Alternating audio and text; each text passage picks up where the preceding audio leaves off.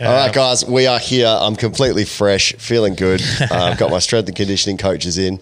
We spoke today to. Chris Dorman. Yeah, this is where you come in. It's all right. We'll just we'll still use it. Yeah. Well, obviously, I was going to let you guys just say Okay, yourself. well, Yeah. The great man, Chris Tillman, my uh, friend and my mentor, and um, an amazing career in obviously the AFL and NRL. And um, we talked all things strength and conditioning. And now, Chris, you have to give him his intro. I'm just doing things on the fly here. Nah, mate, the, the fasting was a huge um, theme for this Fasting, the- episode. yep. Yep. The, the running, some bit of advice Running. about running and how to get yourself back for that. And Yeah, so if you're performing interested well. at all in, in diet, fasting, and Health, we uh, and talked- running and health yeah, and we talked fitness, about nutrition. And um, Yep. It's a really- professional sporting environments. Yeah, professional Um, sporting environments for an SNC coach. Yeah. Um, yeah. Uh, yeah, pretty good, pretty informative. yeah, I'm So, definitely going to go back and listen to this, this episode. all yeah. things health and fitness. cool. All right, Let's get hard. Uh-huh. let's get hard. Look at these men finishing my sentences. I'll take the bid now. I'm a crow. Ah! You shall not pass. shall not pass. He never did the W, but everybody else has done the W. Listen all the way to the end, and you'll see why he's the dumbest cunt on the planet. Grab a drink, settle down, and we'll see you in right now. Half Yard Podcast. All right. I'm feeling so fresh. Let's do Yeah, it. you, you look very feel fresh, amazing. Joey. Louis had a men- Do you need a Mentos? It's very, Mate, yeah. very- Yeah, fresh maker. very good episode to talk about health and fitness, Yeah. Delby. yeah. I've had a good night's sleep and um, I'm fresh as a daisy. You look very good. Um, I was, uh, I, I actually came and seen you last night. Sorry, we'll get to our guests in a second. I came and seen you last night, and um, uh, you were very funny. Thanks, man. But um, I've never seen you drunk on stage. Yeah. And um, I can see you hold yourself pretty well. Yeah. But I think uh, you could definitely not drink Yeah. on stage. Yeah. It's definitely better without. But I had massive dry mouth last night. I've never seen Delby with dry mouth on so stage. dry. That's normally something that nervous people get on Yeah. stage. But you, Mine was Dexys. classic. And we have a health expert on the team. yeah, well, I'm prescribed, but I just had one too many. Mm. I had literally like two and then one before I went on We're stage. joined It dries your by mouth. our resident health and fitness expert uh, or strength and conditioning coach, Corey Green, but he's also brought along um, a, I guess, a, uh, what we, will be a strength and conditioning expert, his mentor. He's my mentor. Definitely. His mentor. Um, he's you. big Your on mentor. Fasting, uh, strength yeah. and conditioning, um, and obviously big on running.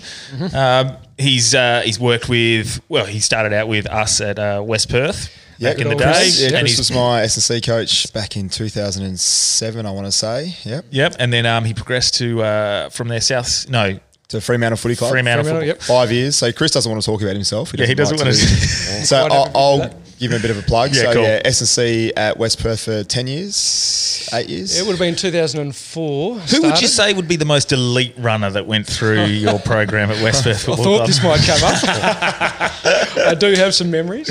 yeah, some guy who was really good. but- Stop talking about Lean yourself. Okay, sorry. and, uh, I'm trying and to talk about fast. Chris here. Um, Lean and fast, So yep. what, eight years? Keep going, Chris. West Perth? 2004 I would have started. 2010, so 2011 season I started at Fremantle. Yeah, so Mm. then five years at the Dockers. Yep. Um, and then you went to the Tigers in the NRL. That's right. Yep. West Jump Tigers. Codes, yep. Yep. Um, and then went to South Rab- Sid. yeah Rabbitohs. That's Sydney yep. Rabbitohs? Yep. Yep. Um, and now obviously doing your own thing here back in Perth. You Back did in, Western uh, Force Fremantle, didn't we? for a bit, were, were you? That's right. Yeah, did my interning sort of uh, West Perth, and um, and the other half was done at uh, Western Force. and then they got kicked out of the comp and Yeah. done. Because of, because of Chris. But yeah, now Chris has been, uh, I guess, a long term mentor for me. Like he's my sort of go to if I have a. Mm-hmm. I think a lot of things. I do a lot of reading and research, like the great man himself, and Yep. he's my guy to sort of bounce ideas off. And am I on the right path here? And Yep. um, he's got you know twenty odd years experience in the field, and you go to those people who've got the experience and the knowledge, and he's he's that man. He's also a friend, and um, yeah, I was I did I think I did one year under Chris at West Perth. Um, Yep. I did some stupid stuff back then. I think I did like a two weeks all green diet, um, which I didn't talk to him about. Is this when you were playing? Yeah, when I was playing Yep. uh, a long time ago. No, I don't recall that conversation. Yeah, so- and that's another thing. Like that's why I'm so big on my boys now. Like just just talk to me, make sure you keep me involved and um, have that rapport with your athletes. But yeah, like Chris has had a stellar career, and we're very lucky to have him on here. And I'm lucky to I can just call him at any point and have Well, a chat to can him. I start with um, the Frio soft tissue injury sagas? What was going on there with the hard hitting questions? How Yeah, long have we got? Yeah. so, How long we got? Were you involved in that in the, at, that, at that period? or was it after? Post post doorman. No, so I'm assuming this is the the most recent. type of Yeah, thing. so Yes. it's sort of like Stephen Hill. Yeah. all the Uh, boys. So that I kept finished getting- in 2015. Yeah, okay. And to be honest, uh, yeah, I not really followed AFL or, and certainly Fremantle in that time. But Not many people do follow Fredo. So. people try and talk to me and uh, you know a bit about it, but I'm you know, I'm only aware of that because my old high performance manager he got moved uh, moved on, and I think it's related to that Yeah. you're talking about. Yeah, okay. and I'd been through that. There was plenty of reviews and plenty of um, there's always injury spates in. Um, in sport reviews, and they always generally end ugly. Yeah. Um, but yeah, you know, injury spates are a reflection of the program. Yeah. Well, you were at them with them for a very successful period of the football club as well. So is that almost a reflection of your work that you were putting into? Yeah. Well, Not Ross Lyon. Or Nat Fifes. I heard Ross Lyon brings the players back too early. Were you finding that? Do you feel pressure from coaches to like get their players back before they're ready? Ye- yes and no, but that's you really got to try and work with the information you got. You know, be Yeah. as objective as you can, and you've got that now with the amount of technology. So you can't, you know, you're trying to just fact check yourself and, Yeah. and, and make the best recommendations, but that doesn't mean they're right, and that doesn't mean that's going to work either. Yeah. So yeah, you can make informed decisions as, as they say. Um, Yeah, all pressures there. You know, all coaches, you know, they love the um, to compete and, and try and get players back early, but you know, some coaches are more open than others. Yeah. And we were, talk, we were talking off air as well before, and just saying like you know when when you've got full control of an athlete, it's much easier to control the variables. And Hmm. um, but once they're away from the club, like you also you got to factor that in too. Some guys will won't sleep well, or they might drink more than Yeah. Mm-hmm. usual. They might eat the wrong foods. It's like we are talking about injuries before, and it's so multifactorial. Like there's so many things that go on that Mm-hmm. it's very hard to pinpoint exactly what's going on. And Who gets Um, the final say on the players? Is it the coach or is it the, the rehab team or uh, the strength and conditioning team? No, or is I it a think combination? In the end, you know, we make recommendations. Yeah. Um, it always comes down to the coach. Yeah. And the player. It's hard for the players because they they perceive that pressure. The coach Yeah. wants me to play. I want to play. Yeah. Hmm?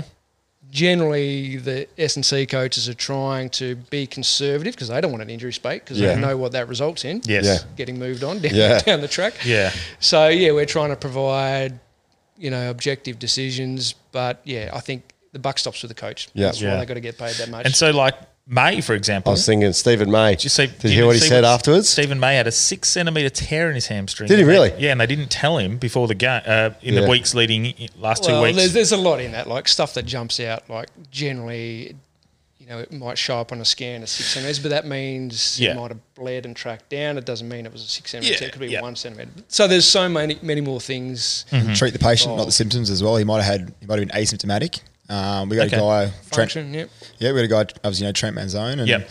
he had a, a horrendous hamstring tendon tear, Mm. um, which he, we rehabbed him back for. And the surgeon, who was also the doctor's surgeon, Mm-hmm. had someone else with the same injury. And Trent walked in. Trent played with this. Well, he trained for three weeks with it. Played the three hell? qu- played three quarters of a game. Yeah, I remember, I went up yeah. to him at three quarter time. I'm like, "How you feeling?" He's like, "Oh, I'm aware." I said, "That's it. You done?" Yeah. Um, then he had it rescanned, turned out how significant it was. Yeah. Um, and saw the surgeon. The guy goes, I don't know how you walked in here. Yeah. I've got a guy who's on crutches because of the same injury. And then you know, Trent's come back. He's still got a, a significant hole in his hammy. yeah.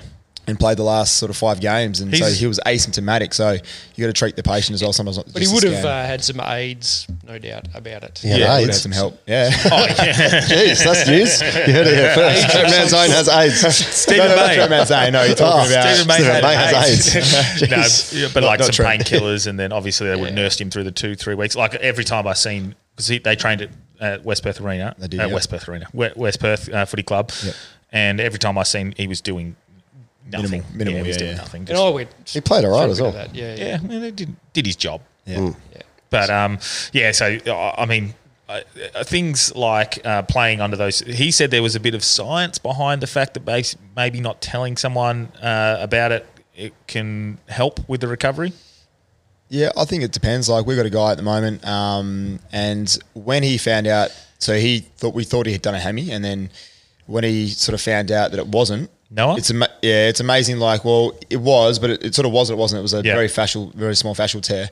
When he actually got the results Mm-hmm. saying that it actually was really nothing, it's amazing what happens mentally to the athlete. They're like, oh. okay, and they, absolutely. they seem to rehab quicker once they know it's nothing. Is real. that like the placebo effect almost? yeah, yeah, definitely part of that. Is, works. is that placebo? Is that something that you guys implement in any way? Yep. Um, it- Yes it's- and no, yeah. Well, obviously you don't give them a pill and say this is fucking the cure to everything, and then have it and you're going to be better. But like in ways, do you do you suggest they're performing better than the, they are? You or- can manipulate stuff to get the result you want. Mm-hmm. Um, Sound like a woman, mate. oh shit, we just got cancelled. just got cancelled. Mate, if we Those didn't get views are not cancelled- reflective of our guests or Daniel Delby. Yeah, we- just we- Cameron Branch. If we didn't get re- uh, cancelled after last week's episode, we're never getting I cancelled. think Chris could probably answer that one better than me. but, yeah. yeah, placebo. y- you know, you want to be, you know, to build that rapport with the athlete, whether it be the coach or the fitness bloke, you've got to be as honest as, as you can. So I don't think you might do something like that on grand final day, not tell them something or just withhold a bit of information. But I think if you want a sustainable relationship with that person to get the best out of them for their contract or career, you've just got to be honest. Yeah. And most of the time, they'll make their own decision, you know, and, and talk, you know, with the coach and whatever. yeah. Athlete health is always priority. Yeah, yeah, yeah. Um, I guess uh, the the first and the biggest thing I wanted to chat to you guys about, obviously, um, you're very big on running and fitness and, and strength and conditioning, but fasting is what we were talking about prior. And Delby's just done a uh, a ten day fast. Yep. Do you want to talk them through what That's your ten day impressive, fast? Yeah, so I just smoked heaps of meth and um, just didn't need to eat for 10 days. It was sick. um, nah, so yeah, I got, I've been seeing a guy, uh, my back flared up again. I went and saw just a, another dude just for a, another bit of advice. Another opinion, yeah. Yeah, and he likes to start in the gut, get the gut health right, and then clinical, and then work up from there.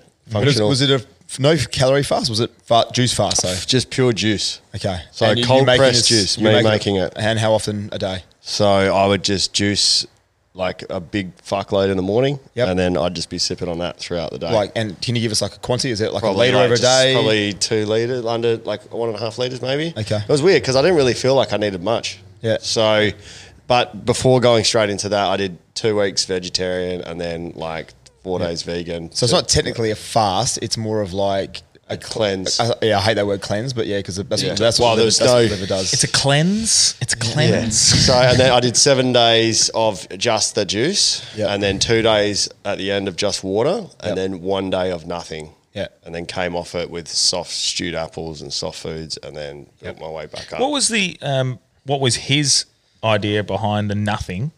I don't, I um, don't at know, the- just to to get the toxins to for the body to keep cycling through out the toxins. How did And you then- feel in the uh, at the end, in the tenth day on the, the nothing day, no water? I felt fine. Yeah? Yeah. I just, yeah. Th- honestly, it was pretty easy.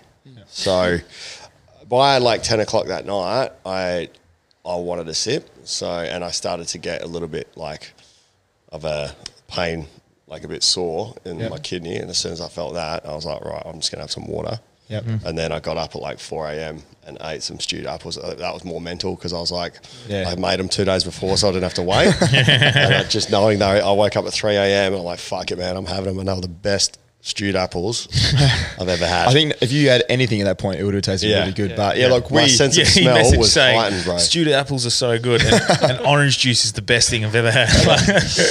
so. um, but yeah, I did a fast with the footy boys, so I gave them a challenge during the year. you know who else did a fast? was Josh Rotham at half time. What the Oh, fuck? yeah. Yeah, yeah. Fastest hu- He was paid like to John fourteen dollars. Foster. That's uh, pr- I'm proud of him. Well done. Yeah. fucking so- ropeable. Sorry. Because where's the fucking hot tip? Where's the tip? He yeah. was paying thir- yeah thirteen dollars. yeah, fourteen bucks. and he was on your podcast a couple weeks ago. yeah, that's what I mean. Sorry. So yeah, you did a fast with the players. Oh yeah, so we had a bye week Mm-hmm. um, and uh, had an opportunity to. We weren't. We gave the boys a week away from the club, Yeah. Mhm. and they weren't going to train for a few days. So this is an opportunity to teach them about fasting and Mm-hmm. the importance of the health. Um, and you don't need to eat all the time. We've been ingrained our whole lives to eat five times a day. Mm-hmm. You know, um, so this was an opportunity to. to Test them mentally. Um, that it wasn't mandatory, but they had a one, two, or three day fast they could do. Mm-hmm. Uh, and about fifteen of the boys did about a three day fast. Some did two, and a majority did one, and some did none. Obviously, I stress to the guys: look, if you have really important events like exams and stuff, I don't want you trying this for the first time. Yeah, 'cause the prior first to an one- exam. Yeah. Uh, yeah, because I had, I had a few text messages from the boys at day three, like really struggling, like just mentally. Mm. Yep. Um, physically, Yeah, that, they're okay. that headache, that headache stage. Yeah, especially because the guys, the boys at the club, are, they they do buy in a fair bit to the program. They're, they're really understanding and they do like it. They do like the challenges from here and there. And the, the, I'm massive on nutrition now, and that's where me and Chris are very similar. Where Yeah. like Chris has got a master's degree in S&C. He's done every qualification you can think of in S&C. Mm-hmm.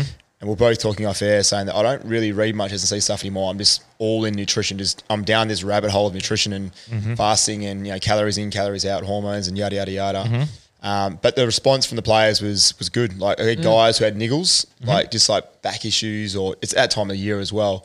And a couple of the guys I spoke to after said all cleared up. Three days, no food, all cleared And up. what's the theory behind it? Because Is that the body is putting less time into digestion and Yeah, it can is work that on it? Oh. inflammation. Hey, yeah, more inflammation. You know, like there's a, you know, obviously sport, muscle damage, you know, stress from training. They they always have a level of inflammation in their body, and if they're eating, you know, from training, and obviously if they've been surviving on pro-inflammatory foods, you know, terrible diet, refined carbs. Exactly. So that makes it worse. So they've always got this level might be heightened of of inflammation. So you know the fasting and, and sort of keto t- style diets are the ultimate anti-inflammatory diets. So they just help the body just you know clean up, uh, essentially clean house. when we talk about f- inflammation, what actually is it? Like, what is inflammation? Well, think about when you roll an ankle or whatever, you, you get swelling. That's inflammation, Mm-hmm. but that's acute inflammation. So, chronic sy- systemic inflammation might be from your, your blood vessels getting micro tears. You still get that inflammatory response. You know, you get white blood cells accumulating through all these little parts of um, and damage that you're getting through your, your food. Yeah, okay. You can measure that in the It's blood. just systemic. So, I think, you know, whole body, it's happening everywhere, you know, here, you know, wherever. you know. and you can measure that through like And- CK. So I used to creatine measure blood kinase. blood at South. So I was the nutritionist in the latter part of my career at South, and I got the ability to measure blood, which is not really probably that common in, in sport. So I was granted that opportunity, and then I got to see I got to see these levels of inflammation and what they were doing in response to our training and, and bits and pieces. How do you count it? Yeah, what What, do are you looking at? Yeah. Like CK levels. So it depends. Calvin You, can, Klein's. you know, there's over 400 blood markers you can measure, but that's a lot of blood you have to give and whatever. So we picked uh, picked a few. Um, I think we had between 14 or 20 sort of biomarkers we looked at. But high sensitive uh, C reactive protein is a good global inflammatory marker. There's several others. Um, but yeah, that was uh, particularly one that uh, that I looked at uh, in conjunction with other ones, and and yeah, you, c- you could see what was happening. We didn't do it as regularly as we'd like, um, but yeah, you can see what training and diet and bits and pieces are are doing to the body. Um, you know, when you look at blood. Yeah, and you mentioned or, uh, inflammatory um, diet before, and the things that the pro-inflammatory diet. What, what what certain what certain foods are pro-inflammatory, or is it s- biodiverse? No, anything. Look, anything that's refined. So anything that's put in a packet has obviously got stuff in there that preserves it. So additives, colors, flavors. You know, all these things. Vegetable oil is the worst. yeah, it's You know, It's almost toxic to the human cell. So every- it's vegetable in oil. everything. So which oils are those? Those are like sunflower oil, sunflower oil, yeah, Canola. oil, seed oils, most Yep, of those so stuff. vegetable oil that they, you know, extra cook virgin something. ol- olive oil. Is that the no, good one? No, that's, That- that's fine. good. That's, the all good. That's, the all good, one, eh? Yep. So yeah, those things are essentially toxic. You know, to, to the cell. Anything that's in a, in a packet.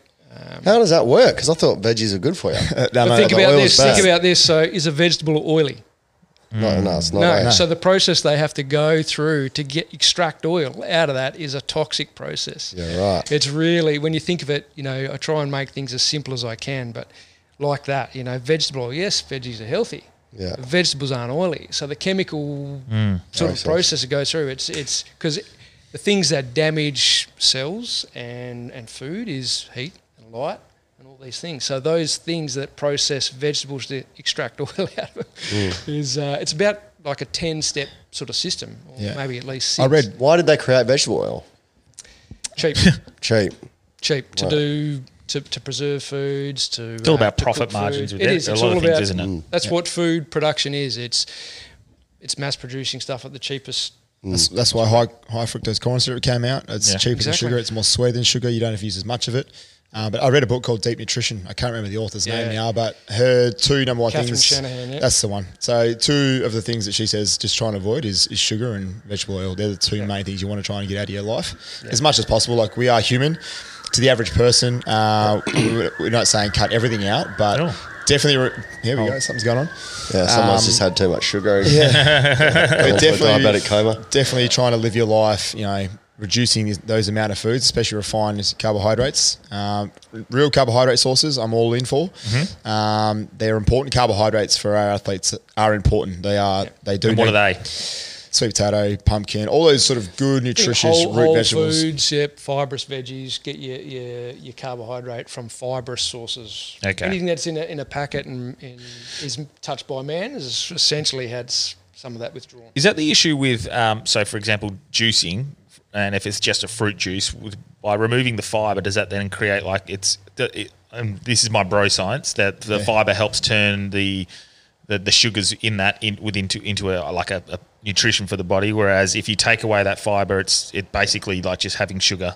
Yeah, you, you've got to have fibre in, in the body. That's the way it evolved. The way we evolved to eat food was, was obviously that fibre. That fibre is necessary for the microbiome and all those things. So, ideally, you would recommend uh, that, but it's not to say that that. Uh, the juicing thing doesn't work, you know. Every, let's say, culture in the world has had- had some sort of cleanse, some sort of detox in their religion or in their culture. Yeah. Um, so you know, it's irrefutable the the power of fasting and, and bits and pieces. But yeah, it's one tool, one tool that you used in your you know um, in the context of your life, but it might not be the next tool you use. It might be a pure fast.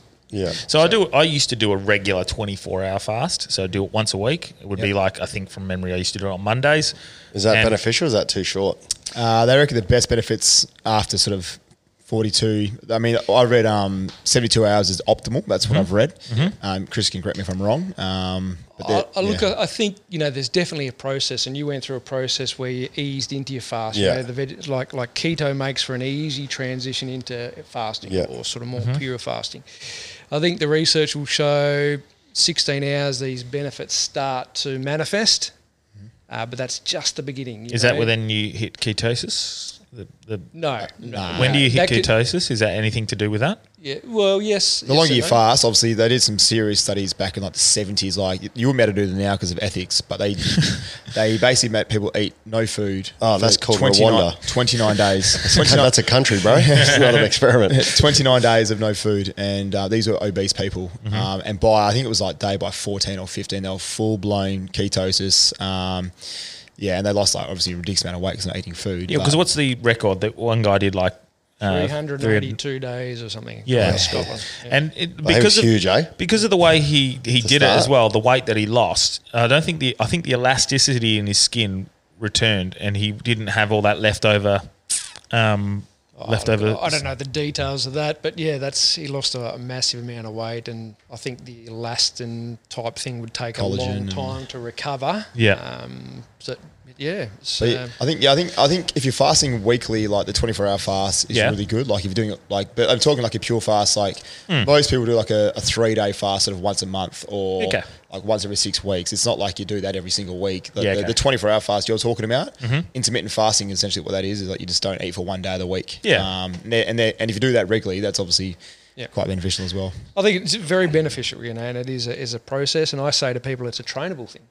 Get better at it. You know, start with 16 hours, work up to one meal a day fast, alternate day fasting. You know, gradually train, extend. tr- You know, try and, and you know, Is- push And if yourself. you can't do that, just go to jail. One there's, meal a there's day. people out there who lift weights right now freaking out that they can't eat for a day. Like you Yeah. think, I remember when I first started doing it, I, I did it. I did a fast like eight nine years ago the first time, and I had- was so misinformed. Yeah. I didn't know what I was doing. Um, I just read an article and thought I'd try it. And I remember trying to train that How particular long? day. Oh, it was like a it was like a day and a half, two day fast. Um, Okay. And I remember trying to train the second day, and I was just like, "This is I trained the worst I've ever trained." I was like, "This is I'm never doing this again. What am I doing?" Hmm. Yeah. Um, but I was just misinformed. I was I wasn't educated enough, and obviously now it's it's different. Um, Mm-hmm. But yeah, there's definitely some great benefits to it. And obviously, you think that you're going to lose all this mass, like you think you're going to lose all your muscle mass if you don't eat for a couple of days. Trust me, it's it's by far nowhere nothing like that. Um, So yeah. What's the theory with having to eat protein within the first half an hour of waking up? Does that is there anything in that? I think I read that in Tim, someone told me about that. Tim Ferriss, the four hour body. Oh, okay When he was saying after a fast or just, just in the morning? in general, within thirty minutes, of waking up? What it Yeah. has its best supposed to benefit. have yeah protein. Okay. Thirty grams of protein or something. Is there any science behind that?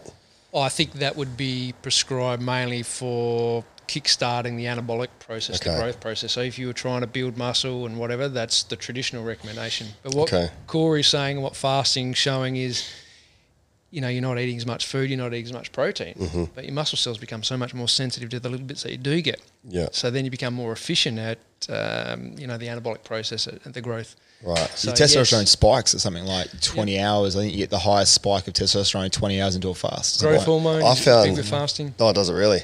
Oh, because that's expensive to buy. Allegedly, allegedly. It's a natural way. It's a natural way Well, to, to get the so benefit. growth hormone improves with fasting. Is that what? At It, certain levels, yeah. I can't recall specifically, but can I yeah, fast just in the dick? Get the growth. there's- I'm Uh, talking to the wrong man. Well, uh, so intermittent fasting. But does that hang on, have mate. that? I've Oh, got sorry. one more to go. Like, it's funny that you said testosterone peak because I found that by the tenth day, my sex drive had completely gone. Yep. Like, There's probably a law of diminishing returns, Yeah. uh, like most things in life. Um, That's a pretty long fast. It's a uh, long 10 fast, days. yeah. And yeah, so you're definitely becoming depleted. Yeah. You know, and that's the thing with athletes and, and training people is that relative energy deficiency. So you, you just got no, you know, you're not intaking any energy. So Yeah. the body's sort of conserving what it has. So Yeah. it'll, it'll drop all the processes that it doesn't need. yeah, and that's okay. one thing. I, Which is- one thing yeah. I notice about fasting. The more I do it now, the more I'm aware of it. My heart rate will start to really drop day two and day three. So my resting heart rate sitting at a desk is normally like 50, 52. Mm-hmm. Um, by day two, especially early day three, it'll be like 40, 41. So you can just see the system starting to slow things down. Mm.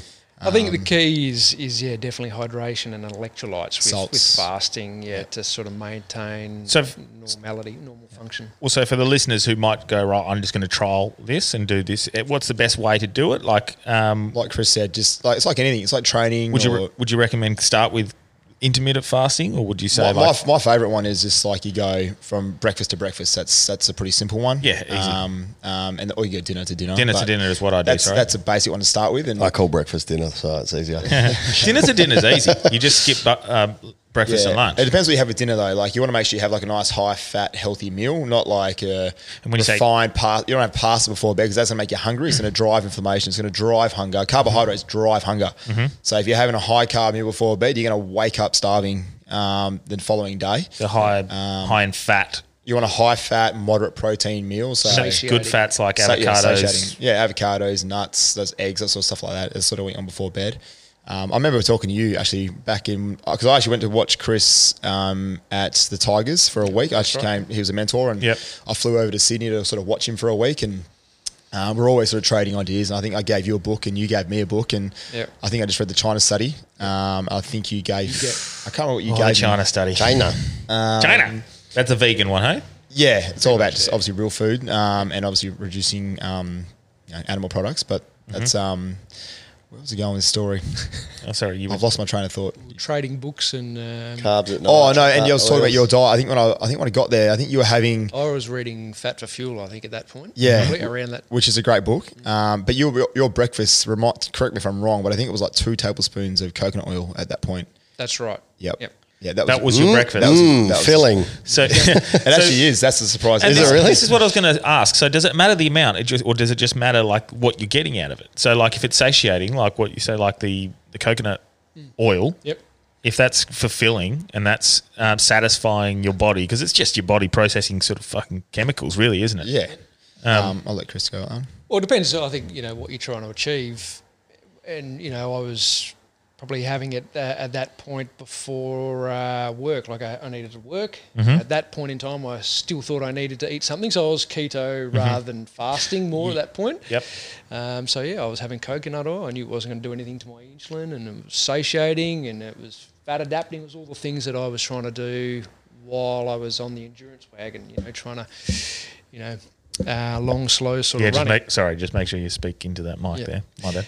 Um, so yeah, you know, it, uh, it it is. It's about controlling your hunger signal. Mm-hmm. You know, so yeah, high fat, pr- high protein foods will really satiate you. So yeah, any time you stick. Uh, you know, even the smallest amount of carbohydrate in your mouth, you're going to get the insulin spike. You know, so Yep. insulin. And the then more when, when that refined, drops the off, greater. then the hunger signal comes on. Yeah. So controlling your insulin, controlling your hunger signal is the key to, and I say it's a good segue into um, into fasting. Yeah, So okay. we need to be sending coconut oil to our World Vision child instead of pastas and rices. Like I talked That to we my, I already talked do. to, I did a presentation for Footy Boys uh, at the start of the year, but I also talked to my youth athletes at AI, and you know, I ask them what they have for breakfast pretty much every time I'm there, and you know, it's it's you know, Nutri-Grain, it's Coke Pops, it's wheat bix, it's and it's like it's funny how you can have like you can have ten wheat bix, Yeah. right, in that moment, and if you talk about calories, that's like a lot of calories. It's you know, it's a fair few, but for four or five hundred. But you'll be hungry an hour later. So you, you, you've just eaten a what's happened copious, here? yeah, you've just eaten a copious amount of food. I used to do 14 wheat bix when I was 15 every single morning. Mm-hmm. How many do you do?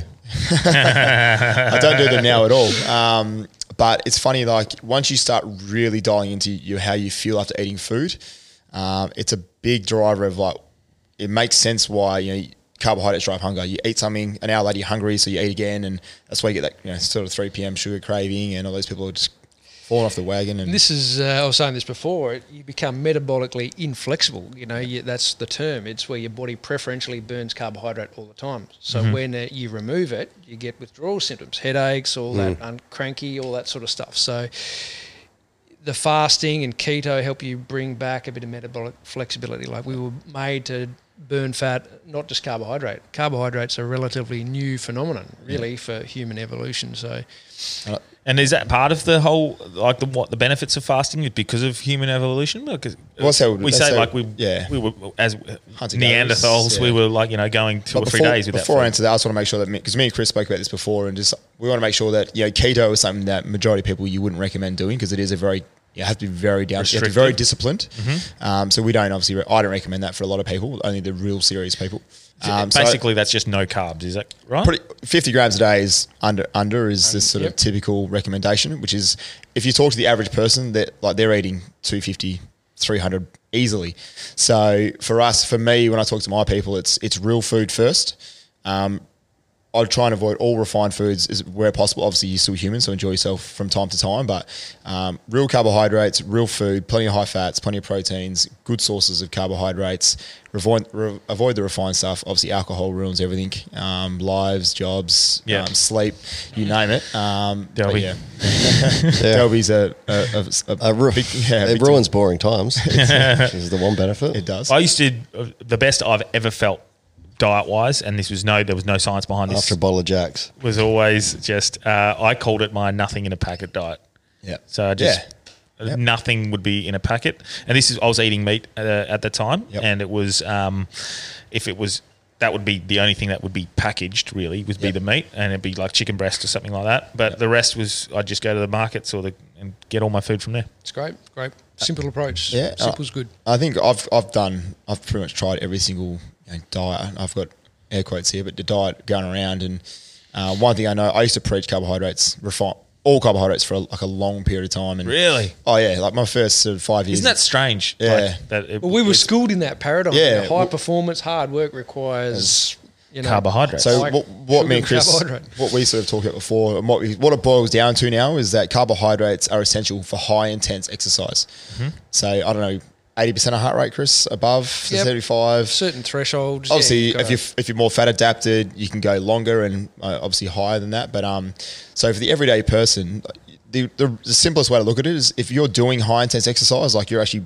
heart rate strap on and you're working above 80% of heart rate you're going to need some sort of carbohydrates to fuel that um, if it's less than an hour you probably need nothing um, if it's longer than that you will um, and then obviously just eat real food first if you're sitting at a desk all day eating a food that is a storing energy hormone you probably don't need to be eating lots of it um, so yeah that's do you need the carbohydrates to train? If you don't, then go the and and performance is the next thing. So yes, if you need to perform in that training session or need to perform in that event, you've got to have carbohydrate. But if you don't Mm-hmm. Yeah. need to perform, like if you if it's a work capacity session or a lower intensity, you don't. Yeah. You know, another good experiment for people to run is train fasted. You know, do a 16 or a 20 hour fast and experiment with yourself. Train, train on an empty stomach and see how hard you can go. And you're surprised, you know, what your body can do when it reclaims some sort of metabolic flexibility. I you do- can still perform hard on on sort of fasting. Yeah, I and think no carbohydrate. mentally that scares me because I'm like, I know I haven't eaten, so I'm like, oh, I'm probably going to pass out. Like, Yeah. yeah. So, you know, you just got to but it's like anything. you- it's, be open to it, do yeah, it. it's adaptation build as it. well. Like you obviously start you start very small and you, you work your way up and The first ever fast I did was a 24 hour fast, and it was just dinner to dinner. Yep. But 24 hour famine for for charity? or yeah, no, no, just you? no, just did it because uh, probably same sort of thing. I probably read something on fucking Facebook or whatever. Like it's good for you. Probably collective evolution. Actually, that, uh, So we should be article telling that you the 40 hour famine kids, no, no, we're not donating. it's actually good for your health. Yeah, yeah, Um, yeah. Fuck, man, stop complaining. you got all the benefits that the Western world would love. and I felt fine. But the last I got um, for my first one, I got very hangry, like very, um, very moody. Um, you would have done. it. You're probably very carb based at the time as well. Yeah, bro- my diet Carb- would have been carb dependent, horrendous. Um, but then uh, after I got used to it, get, like 24 hours was just easy. It is. so it is easy. so easy. It's just getting people, you know, to just dabble in it, and then they get to that point too. It's so Uh, It's easy. like ridiculously easy. And I It's heard just- that uh, the guy that told me about uh, it it said that anytime he fasts, any niggles he's got, they sort of come back because he feels the body goes to work on him. Is that right, or is that Well, there's- wrong? Like if I you've think- got a, do- a dodgy knee and after three days fasting, is your body will that flare up because your body's trying to like fix it or it's make it get aware? Hey, this is an area that we need to fix. yeah, is that and it more goes to awareness it. than actual pain? So I think well, what I understand physiologically, the mechanism of, of what happens is, you know, an injury is it's an inflamed area, scar tissue, whatever. It's been there for a long time. So once you start fast, fasting, you're engaging autophagy. So that's the cellular mechanism where it clean. People say cleaning house, but it's where cells, white blood cells, will digest damaged proteins, injuries, the inflammation, senescent cells that are just sitting around there. So your body's got these cleanup mechanisms, but they don't get activated uh, when we're eating all the time. So we go without food, and then the body, in order to survive, it starts breaking down damaged proteins, damaged cells, damaged DNA. So it's cleaning house. That's good. So that's why I would say people report these things tend to go away. How do they measure that? Like, how do you know it's doing that? Because Uh, well- I love the theory side of it, but how have they proven that? Like, it'd be really hard to to what would they do? Like, take a blood, blood- yeah, sample, blood- or would blood you have a sample. look I think, at a I think it scan? can be measured. Like I say, I'm not a, a pure science or researcher, but I'm pretty sure it can be measured somehow scientifically. Um, but it'd be as simple as, you know, if you needed to control this in a study, it'd be Yeah. getting people in with injury, inflammation, measuring their blood yeah, and even you know in their Local biopsy, acute maybe. Mm. injury yeah, exactly and then seeing what it's like after but it's a systemic process right it's nothing's really localized so Yeah. there's inflammation yes in your injury but it's in the rest of your body too just Yeah. perhaps lesser and and like i say now i know with blood you can measure obviously uh, inflammatory markers yeah.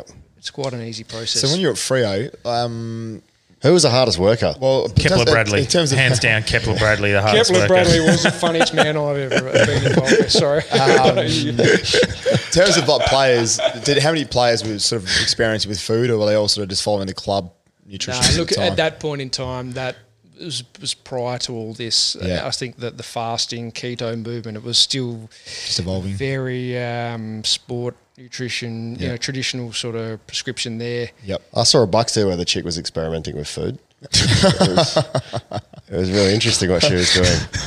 Just different processes. Oh wow. yeah. Anyway. Uh, um, so yeah, but did any players come to you and sort of like well t- try things outside of the norm? Well, there's at that pressure, point? that, you know, that, and, and most clubs do this. They have, you know, the skinfold targets, and, and most AFL are sort of, or at that point in time, were 50 mils. You know, how do you get under and maintain 50 mils of, of body fat in seven skinfold sites? Which, would be- which is about that- nine percent for those listeners. felt, right. the, felt the pressure to achieve that, you know. Is that um, a, a good marker or is that just an old marker? well, I didn't believe it was a great marker because you're drafting skinny kids that uh, need to be physically developed. Yeah. So then you're depriving and depleting them Mm. of this. I didn't feel like it did anything for their development. Yeah. But because, but then you've got team rules, team standards, and that's what it is. It's trying Yeah. to create, you know, uh, rules to be accountable or held accountable to. But in, I don't know, I just felt like in that environment, there's pressure to make a top 10 draft pick into a 100, 150 game player. So what's best for his development? Is it a, a overlying team rule that, Mm. yes, gets them to conform to the rest of the environment? at the expense of perhaps their development. I don't know. It's, it's a bit of a bit of a hard. So one. Stewie Jew, what was he doing at the end of his career? was he just developing yeah, no. for his coaching career? they obviously had different standards so, so- or more individualised standards at, at that club. And standards are, standards are different. Like obviously the club has a policy, but there's there's sort of guys who get away with more than others. Um, The which Rat is- Pack. which is obviously always hard as well. So did you? Were you there when Sonny got banished? Yep. Or Did you banish him, or was that Ross? Uh, Um, Well, no, I didn't. Ross Ross did that Yeah. uh, pretty swiftly, and to be honest, it was the best thing for him. Yeah. It worked worked so well. You Yeah. know, it was obviously hard at the time and hard for him, and um, but to his credit, and we don't know, we weren't allowed to touch him. Yeah, right. You know, they said go back to Swan Districts, get yourself fit.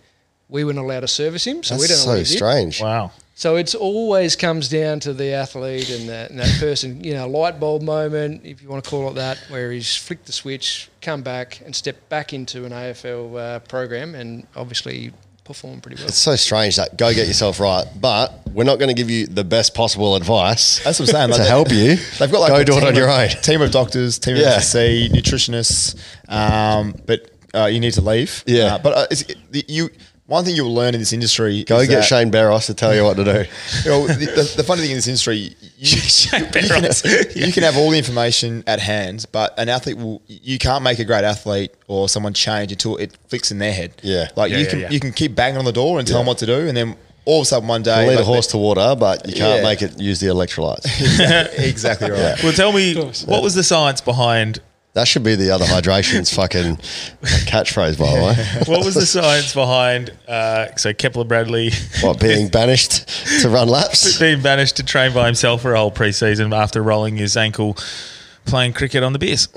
Were you there at the club at that time? This must have been. Uh, I wasn't there clearly on that one. poor poor bloke at uh, Jason Salicich's Bucks party uh, playing a Experimenting with food. cricket no a cricket Oh. cricket day, and he just rolled his ankle trying to catch a, a ball, and then rocked up, and then Ross made him train by himself for a whole preseason. Like the had to- That's so the brutal. main group trained on one oval down at City Beach, uh, not City Beach, um, yeah, yeah, down in Perry Lakes. Ah, Or, I might have been there. Okay. Um, yeah, and then he made him train. on the other Wow. oval by Imagine what he himself. would have done to Jaden Stevenson on his fucking BMX bike.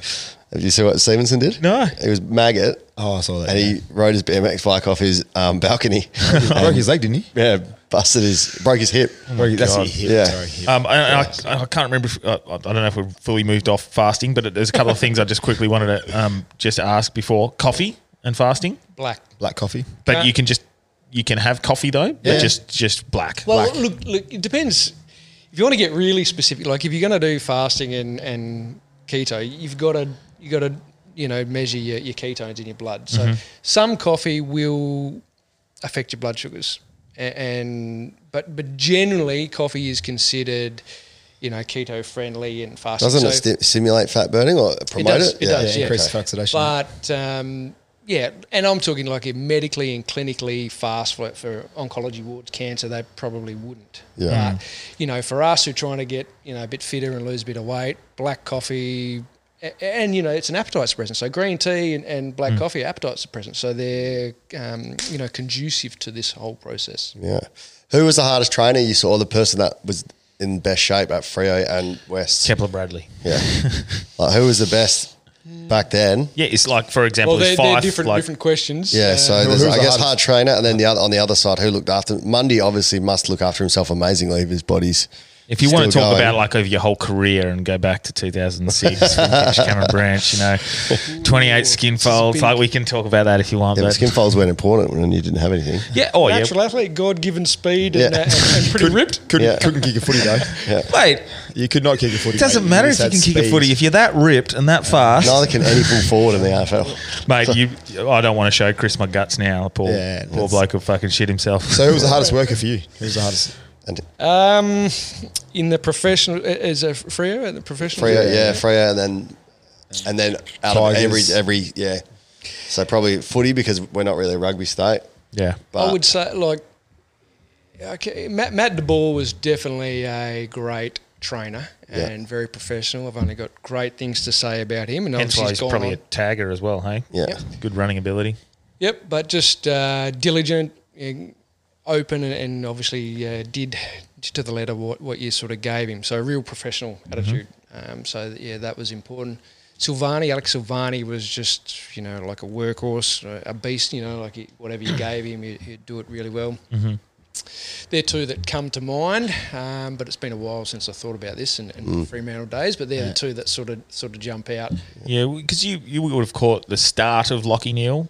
so you- I was actually responsible.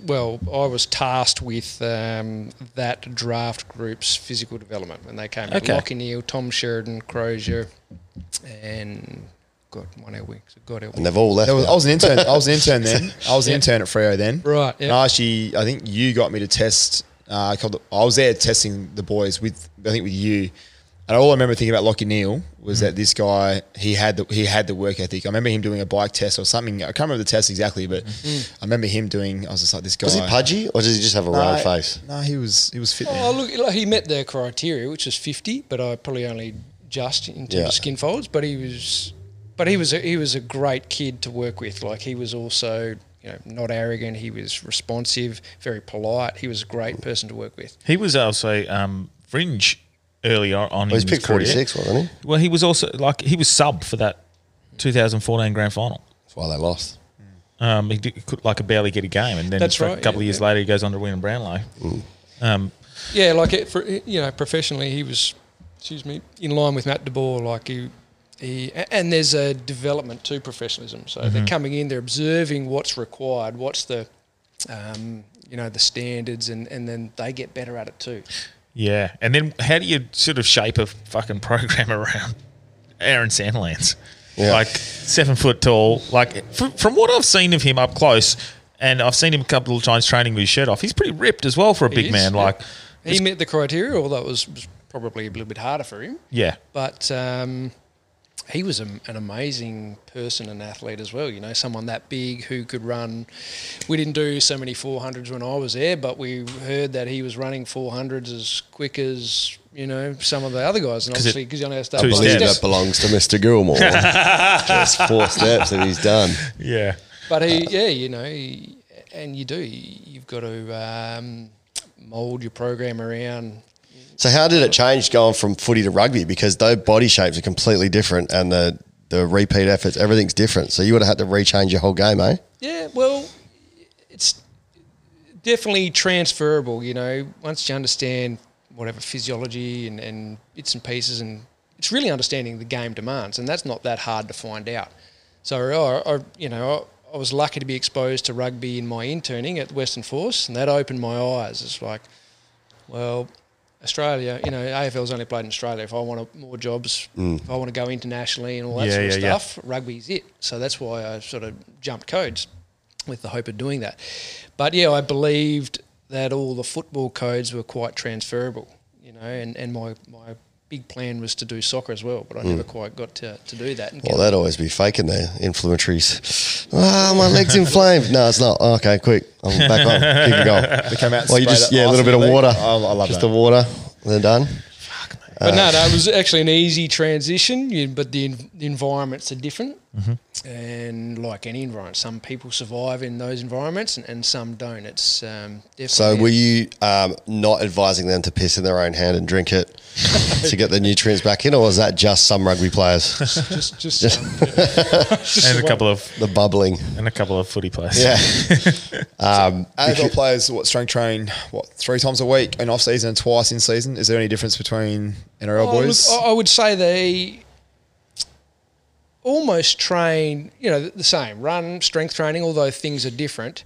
But just, yeah, the, the distributions of things are a lot different. So in more rugby. weights for rugby, you think? Yeah, you know, rugby might do eight to ten sort of strength orientated sessions, which I mean grappling, wrestling, all those type of things, as well as uh, they're on field where AFL would clearly do a lot more running. They still lift weights. You know, I think we were doing four at Fremantle, so two upper, two lower.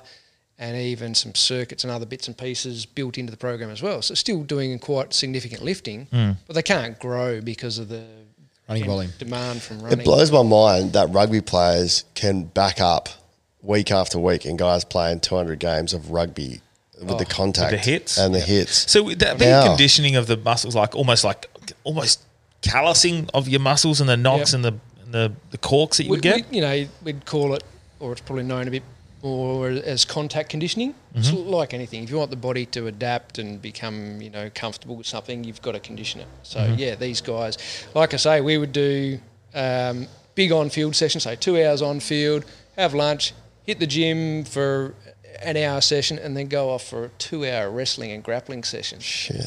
You know, Fuck. so these guys were. You know, it's a real flog fest in rugby. Oh, Like, just work them into the ground. I just did my first little. I was talking to you about this the other day. My first ever boxing session, like uh, f- t- two weeks ago, and there was lots of grappling and wrestling on the ground with the medicine balls. yeah. and we did two lots of two minutes, and I was fucking cooked for four days. You're saying what I two mean. hours, And like these, these- and they're doing contact obviously in Yeah. our field, but we you know try and control um, here and there in different drills. But yeah, contact and grappling sessions are massive, and the forces you know that involve when three defenders and one offender runs into them, it's just like a brick wall, and you, know, you see the head snap back, and it's some just phenomenal. forces Is there involved. specific training to get no neck for rugby? Or does that just happen? I think, well, yeah, this is quite an interesting question. Like, we were doing a bit of that at, with Brendan Appleby at Western Force. You, you know, that's where I sort of came across the neck conditioning and you know, it's like, is it an adaptation to the game, like the scrummaging Mm. for, for forwards in, in union? Um, or, um, you know, does it, or does it need to evolve through training? But either way, you've got to have it. Mm. you Yeah. know, and, and league, um, you know, surprisingly, it wasn't actually that prominent when I was there. And, and Because what do they do? Like put weights around their heads and lift the necks yeah, up? lots and- of isometric contractions, whether it be bands, cable holds, whatever. And then, you know, if they tolerate that well enough and there's no previous neck injuries, do some sort of dynamic sort of movements as well. Lots of bridge ups like you do in, in gre- um, wrestling and whatever, you know, Mm. bridging off up off the floor and bits and pieces. because uh, I do recall you being massive on Turkish get-ups. and they were the fucking bane of my existence because Yeah, they're my- so boring. My boys hate them too. But That's they're 'cause they can't- the- nobody I can do it for feel like Turkish delight. They- they- any by the way, they got, exercise- they got nothing to do with the neck. By the way, yeah, I know, but like just talk about things that he used to love and think. Yes. But uh, I feel like What's a they're, Turkish get up?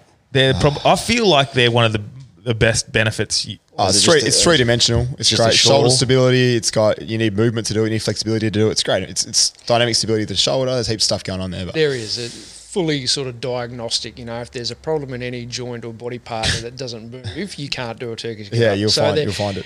It was probably silly of me to actually do them back then because there was so many people that didn't move well. Yeah. you might be fast and Yeah, I lean, was but like, fuck can't me, say. this is.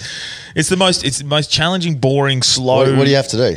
uh, so if you think of it, you lay on the ground, with Yeah. a fairly decent sort of kettlebell, and then you've uh, got to stand up in a series of seven steps. Yeah, but so if you there's, thrust your- Yeah, thrust up, that, Yeah, that. yeah. if there's Yeah, no that's- mobility, you can't do them. Pretty not with a heavy load anyway. Yeah. okay. As opposed to a Afghani get up where it's just you hang on the side of a plane. Fuck. the Turkish get up's much easier. Uh, well, they're probably not much better at the moment. Um, uh, I guess in regards to that, so you talk about the changing the codes. Then, so rugby league compared to Australia, uh, Aussie rules, uh, reasonably bigger. Yeah. in size, and you have but to then- do sphincter tightening to stop fingers going up your butt in rugby as well. So we call that the hopawadi, the squatawadis. But they're also s- still pretty fast um, and pretty It's fit. some of the most explosive, naturally endowed Yeah. individuals I've ever seen. There, like if you if they're big, and they might have had no athleticism in school, like kind of Yeah. the fat kid type thing, Yeah. but evolved into these just you know muscle bound and explosive guys. Like there's some, And that's just real- coming from lifting weights and And then- It's crazy. years of But doing then it. I guess union would be just another change, game changer again, wouldn't it? Because they, they seem to be far more. It's a slower game. it- it's, a bit, solid. bit more it's- bigger and stronger type sport. Like rugby is- league is, still a hybrid sport. It's still got to be, Yeah. be qu- quite fit. Like some of those guys, uh, the aerobic demands are quite, quite Yes. big in, in Yeah. league. Where unions a bit more of that. And is their strength power. diet hu Do they have heaps of food, the rugby players, because of the size? They do, yeah. Yeah. They, they they eat. As you go through it all? if you want to get fat, just eat lots of carbohydrates you- and you're sweet. Yeah. So if you're trying to gain mass, then obviously lots of refined carbohydrates will do that for you. Yeah. Um, but Like they'll be burning through it, eh? Rugby Yeah. players. They Yeah. do, yeah. Yeah. So I used to order all their food, obviously, in some pretty decent quantities. But yeah, Yeah. they were. but a lot of them, um, you know, still trying to get lean and, and, you know, so they're still trying to control what, what they eat and whatever because they've got that tendency to probably blow out pretty easily. Yeah. I was going to say I wouldn't see too many lean prop forwards. Just Nah. But rugby league, you know, there's some some very lean guys. I feel like they're all very lean, like very Mm-hmm. They are. quick, very, very um, what would you say? forwards need a bit of padding, obviously, with, with the hit ups. Yeah. But um, yeah, there's some very, you know, big and ripped sort of guys in, in league. What about um, NFL? Have you had any experience over there? Because their their training would be insane, right? They'd be just like the rugby players, but Is that a goal? faster? Sorry? Is that a goal? No, no, no, Uh, no, no interest. Uh, yeah, but yeah, they, um, you know, a lot of our sort of information comes and is influenced by obviously the American system and, and NFL, and it's a very specialised sport, obviously. Yeah. You know, specialised training. Um, So- so, yeah, yeah, some some fantastic stuff there, but So we don't take much from the Russians then. well, I watched Icarus the other day. Uh, oh, Oh, I- did, you did watch it? it's very good, isn't it? it's Yeah, like Icarus, oh, yeah. Yeah. Icarus, yeah. where we're not using any of that. No, look, I actually re- researched and read, and still have a lot of the old Russian manuals and fantastic like, stuff they would, you know, barring the whole Yeah. do- doping thing, right? Yeah. But the methodology, the methods they had were absolutely phenomenal. We think we're smart doing this now. They were doing it in the '60s. you Yeah. know, Yeah, yeah, like yeah. it's so impressive to read. Um, but yeah, no, s- and you know they didn't have a talent pool, so they had to build an athlete. Well, Americans just break him and get the next one. Well, Yeah. that makes me think. What They are they break doing a lot. now? So if Yeah. they're doing that now, fucking, maybe we should start doing that now. UFOs, mate. yeah, yeah, They just moved on from athletes to space. yeah, yeah. Um, It's not and- even and UFOs. so- it's just Russian gymnasts. your career has obviously progressed you through teams, and now you've sort of just gone back living down in Albany, That's right. yep. just relaxing, and then sort of doing more. Um, is it? I guess is it online sort of? Rec- Yeah. Yeah. So yeah, you know, I'm a country boy at heart, so it was good to move home, and um, a- and now it, for me, the only way I can reach people and you know use my sort of skills is is online coaching. So I've got a um, like an online endurance sort of coaching people, you know, ultra marathoners and and local runners and bits and pieces. So you know, I've been reading GPS sort of reports and files for quite a while. So using that information to make training decisions is comes quite easy. So you know, with a GPS watch these days, you can coach anyone Anywhere Hmm. in across the the world. world. Yeah. I know some real hard guy who did 80k ultra marathon. Was that David Floggins? Didn't even train. He was. He's so. would He's an say that. inspiration. It's- it's- Quite it was- impressive. It was definitely Well done. impressive. Yeah, we were having a chat about that and uh, before. But is that something like so? You're focusing more on running now. That's Yeah. your biggest thing. Yes, definitely. And It's, defi- um, it's an old man sport. I think I think it's definitely something, it's, it's definitely something you transition across to. Like I looked at when I was in my early twenties, I was like, who the hell would want to run fifty kilometers of this? It's the Yeah, yeah, dumbest, yeah. dumbest thing in the oh, world. I totally agree. and now I do it. So um, Yeah, I, yeah, think, yeah. I think it's just one of those things where you just get older and Natural progression. Yeah, it's a natural progression from explosive stuff to sort of endurance stuff, and something a bug. There's a bug about it. Like um, yeah. you, you get addicted. it's a good feeling. It's a good feeling being fit. When you're fit, it's a good feeling. But it's Um, such a good process, I think, to go through like running and the running process. You know, there's so many things it teaches you, whether it be from injury, your diet, your metabolism. You've got to get all this stuff right if you want to Yeah. run 80K and, and do. Well, no, you whatever. don't. We'll do well. Do it well, maybe. Do well. That's what I Do should- well. Well, I, I gave Chris a bit of a rundown of my whole prep, and he's walk down. like gobsmacked. I'm Shouldn't like, be able to do that. Even something as simple as wearing a jumper and wearing it tied around my waist for 50 k's of the run. Yeah. Like, But it's here's the just thing stupid. that's, uh, you know, the psychological mate. You got yourself through it. You know, Yeah. that's, uh, whether you want to call it mental toughness or whatever. Like, it's, it's we'll call it mental I toughness. want to touch on actual mental toughness. I want to talk to you about this, Chris. Like, do you think there'll be a big shift? Obviously, you've walked in professional sports where everything's monitored, we, we heart rates, you know, GPS. Um, I know that you know, um, Darren Burgess from Melbourne does like a day of the year where he just gets the footy boys and they got no idea what's coming, Mm. and it's more purely a mental. absolutely. Um, I did, did the same thing with my footy boys this year. Yeah, we talked about that, didn't Yeah, we? we've done it the last three years now, where the footy boys get a day of the, the year or the preseason. They, they don't know what's coming. Um, they're usually fit enough to deal with it, but it's more about can I break these guys mentally, not physically. Uh, and I definitely broke a couple this year. We had some funny stories come out of that one. Uh, What sort of rest in challenges? peace, Adam Jerry. Uh, um, what was that? What sort of challenges? Jero. Oh, just- is just- that Jero the one that I gave shit at the Colts for eating Jared- too much Jared. food? Yeah, potentially. Yeah, yeah. Um, yeah, that was that was. A I very- told him Uber Eats was coming. that was a funny story. But um, yeah, do you see the industry moving, or like, obviously the monitoring is very important, Mm. but do you see a bit more um, in the future where they're going to do a bit more of mental stuff without like the monitoring? Adelaide Crows camp. More of that stuff. Oh, I definitely won't go there, but, but I think what uh, Corey's saying, it's, it's already here, it's happening. We were doing it at the Rabbitohs. We spoke about it a few years ago. You know, the whole environment is so try and control the controllables and it becomes a bit micromanaged. The players need, you know, they perceive they need to know what's happening for the day in that session. So withholding that information Oh, fucking oath, yeah. it's yeah. tough, Tell 'em what's coming. tough for them, but also changing that. You might give them a plan right before they walk, walk out. Yeah, that's But, actually you know, it comes down to this toughness, but it's more resilience. Can you adapt on the fly and change? That's just the key. not knowing when the end of a session Exactly. is. All I hate stuff. that, man. Yeah. So and Because that's, you, well, you're trying to athletes hate it. reserve. Athletes That's hate you're it. trying to get your reserves there. exactly. So That's what- a bit of pacing, you know. They want to know what's happening. So uh, Yeah. whether they there's almost subconsciously pacing and planning Yes. themselves. So as coaches, we want to remove that so they can. It's a new challenge, new stimulus. Because game day never goes to plan. But, you know, but you've game got to day, you react. can tell how long you're going for. Like you know, But it's going it's to be more, you roughly. know, Can't what about you know yeah. overtime, golden boot, you know Yeah, extra, yeah. all this sort of stuff. You got to remember Yeah. the first got to time have you, a session dedicated to that. you remember the first time you did a 2k time trial or a 5k time trial. You got no idea what's coming. Yep. And you always go out way too hard and then you die in the ass in the last, you know, Mm-hmm. 2k's. Um, obviously the more you do them, the more you it's called the, like the talo anticipatory part of the brain where you actually start to Figure it out. figure it out and pace yourself accordingly. I did this one this year with the boys where they did these 40 meter shuttles, 30 seconds on, 30 seconds off. And we normally do like eight. You'd never get anywhere in the city doing that.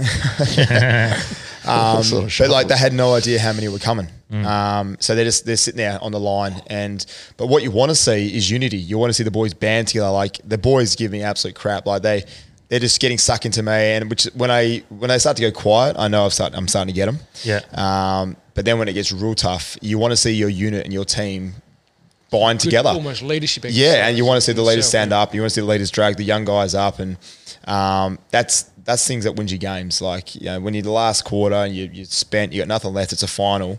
Those are you just give up at draw three-quarter point. time, eh? I still Like think that. I still think about the preseason I had with Chris Dorman, Oh. where I was the physically I was physically and mentally camp? yeah the camp and um, I think I threw Ern two Halliday? three k time trials at you back to back. or something. yeah you did Earn Halliday. yeah Ern Halliday and I walked up- Pushing I re- fucking I reckon I- utes up I reckon I walked yeah fucking hills. pushing pushing utes You time prick. trials. we just started them on the triathlon. Then we had like a Yeah, the triathlon at the start of the day. Yep. Yeah, we had the beach High swim. five. It wasn't obviously no bike, but beach and run. Sorry, like Yep. an aquathon thing.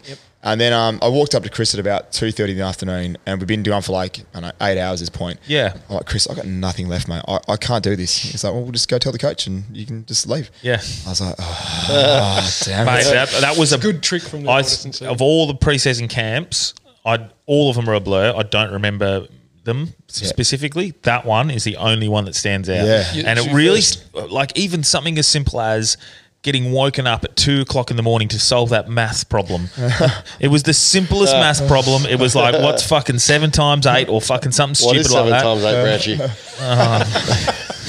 Branchy? I, go- I, I don't know. Good on. 54? No, I don't know. 56, 56? eh? Oh, pretty close. Um, but yeah, it was a very simple maths question, and then we could go back to bed. But it was the whole thing of getting back up out of bed. I just remember pushing this ute up this hill, with Pushing like- the ute up with like the a team hill. of eight, and my quads. I'm, si said to the boys, "Boys, I'm, I'm not pushing anymore.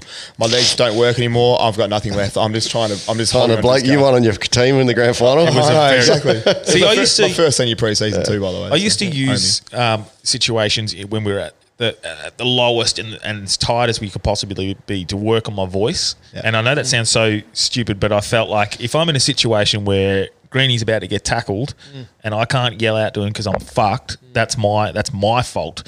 So I would train myself like that, and now I can actually just run and talk at any pace. Only. It's like I've do, done it over the years. But I think But- yeah, and I, but I think you'll see Yeah, a most massive cunts wish you didn't learn that skill, eh? I know, fucking talk fucking underwater.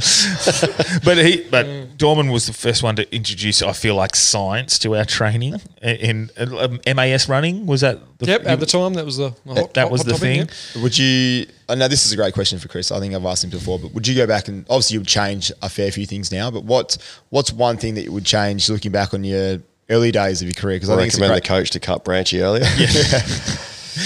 Mate, you can't cut the Is most it- elite runner at the club. Is- uh, is- do, you thi- do you look back and cringe at anything you've done? Like, I know that I Oh, look back. I, 100%. I look back and cringe at some things I've done, but Yeah. um, That's And just I- the girls he hooked up with.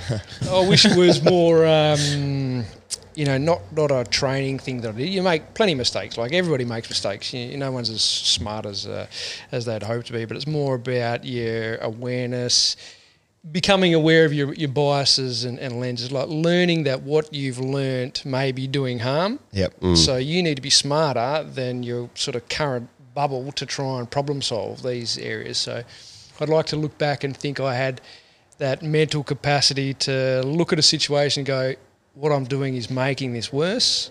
I need to step back, circumvent this, and solve it a different way. I wish I had that back then. It's what I think that's teachers- science and- and whatever. That's what it does to us. It makes us not critically think at all. It makes us so focused on what we do know, and that's the only solution for everything. Mm. Mm. Yeah. You know, it's not. Uh, it doesn't give you enough skills. That's what, Yeah. that's Well, what teachers do. If a class is going wrong, you look at why it's going wrong and you try and circumvent it. So the same Hmm. thing should be applied to any.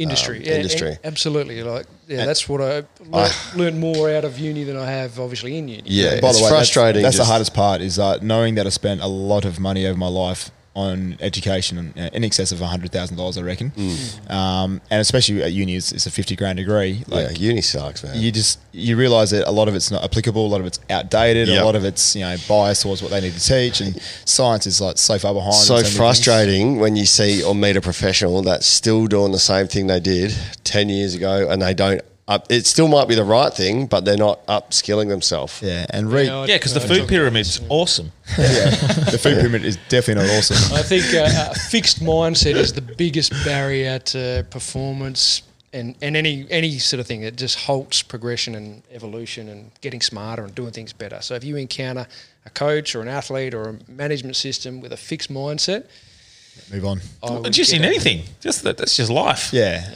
In life, fixed Exactly. mindsets in life, and not the ability to sort of move to forward grow and, and, grow. change Yeah. and adapt and all those things. But we like that you encounter, you know, a, a system or a person uh, so fixed. Hmm. like, It's very hard to work work in and, and work. I think the best bit of advice you ever gave me was, you know, you keep working on your business. Like I, I had a point. I think when I was with you, uh, Chris, at West uh, at the Tigers, and I remember having a chat to you about like, you know, prof- do I go professional route? Do I really want to go and like spend my whole life dedicating and try and get to the professional level? And after conversations with you, like it was, it's I was sort of 50-50 and. Um, I look back now, and I'm, I'm definitely glad I went the the private based business, and like I can I can do what I want when I want. We can change our systems at AI at any moment if something doesn't make any sense. Yep. Uh, if it's not working, we, we throw it out and we, we, we start again. And we, AFL we go. should do that with Gold Coast yeah, yeah, they not definitely- working. Just throw it should- out, Yeah, man. they should probably throw Gold Coast out. Yeah, Yeah. Uh, but no, I, I think in the professional, I think the point he was trying to make is that at professional level, there are so many hoops you got to jump through, so many systems that are. Uh, you've got to change so many people's minds, Mm. Whole and club. you, you're not going to risk. Um, for them, they've got millions of dollars worth of athletes. So are they going to are they going to risk that many pl- that much money on changing something because it's a bit of a hunch or it's you know outdated? I don't know. It's Mm. it's strange though because they employ you to give the best advice so you shouldn't be just pandering to what they th- that you think they Yeah, want to but hear when it comes down to it, and uh, the money, like say, you're training Mm. assets, really, not not people. Well, It's a that's kind of business. the way Yeah. that it feels sometimes. Um, you know, you can't just go bringing in, um, you know, things willy nilly, and, and when things go bad, people need to point the finger in, in that industry. Yeah. They really want to. so basically you just stick your neck out if it works and you're the greatest and if it doesn't you don't work again So, you, would Very you say volatile. Mm. you're you're done with high performance team programs?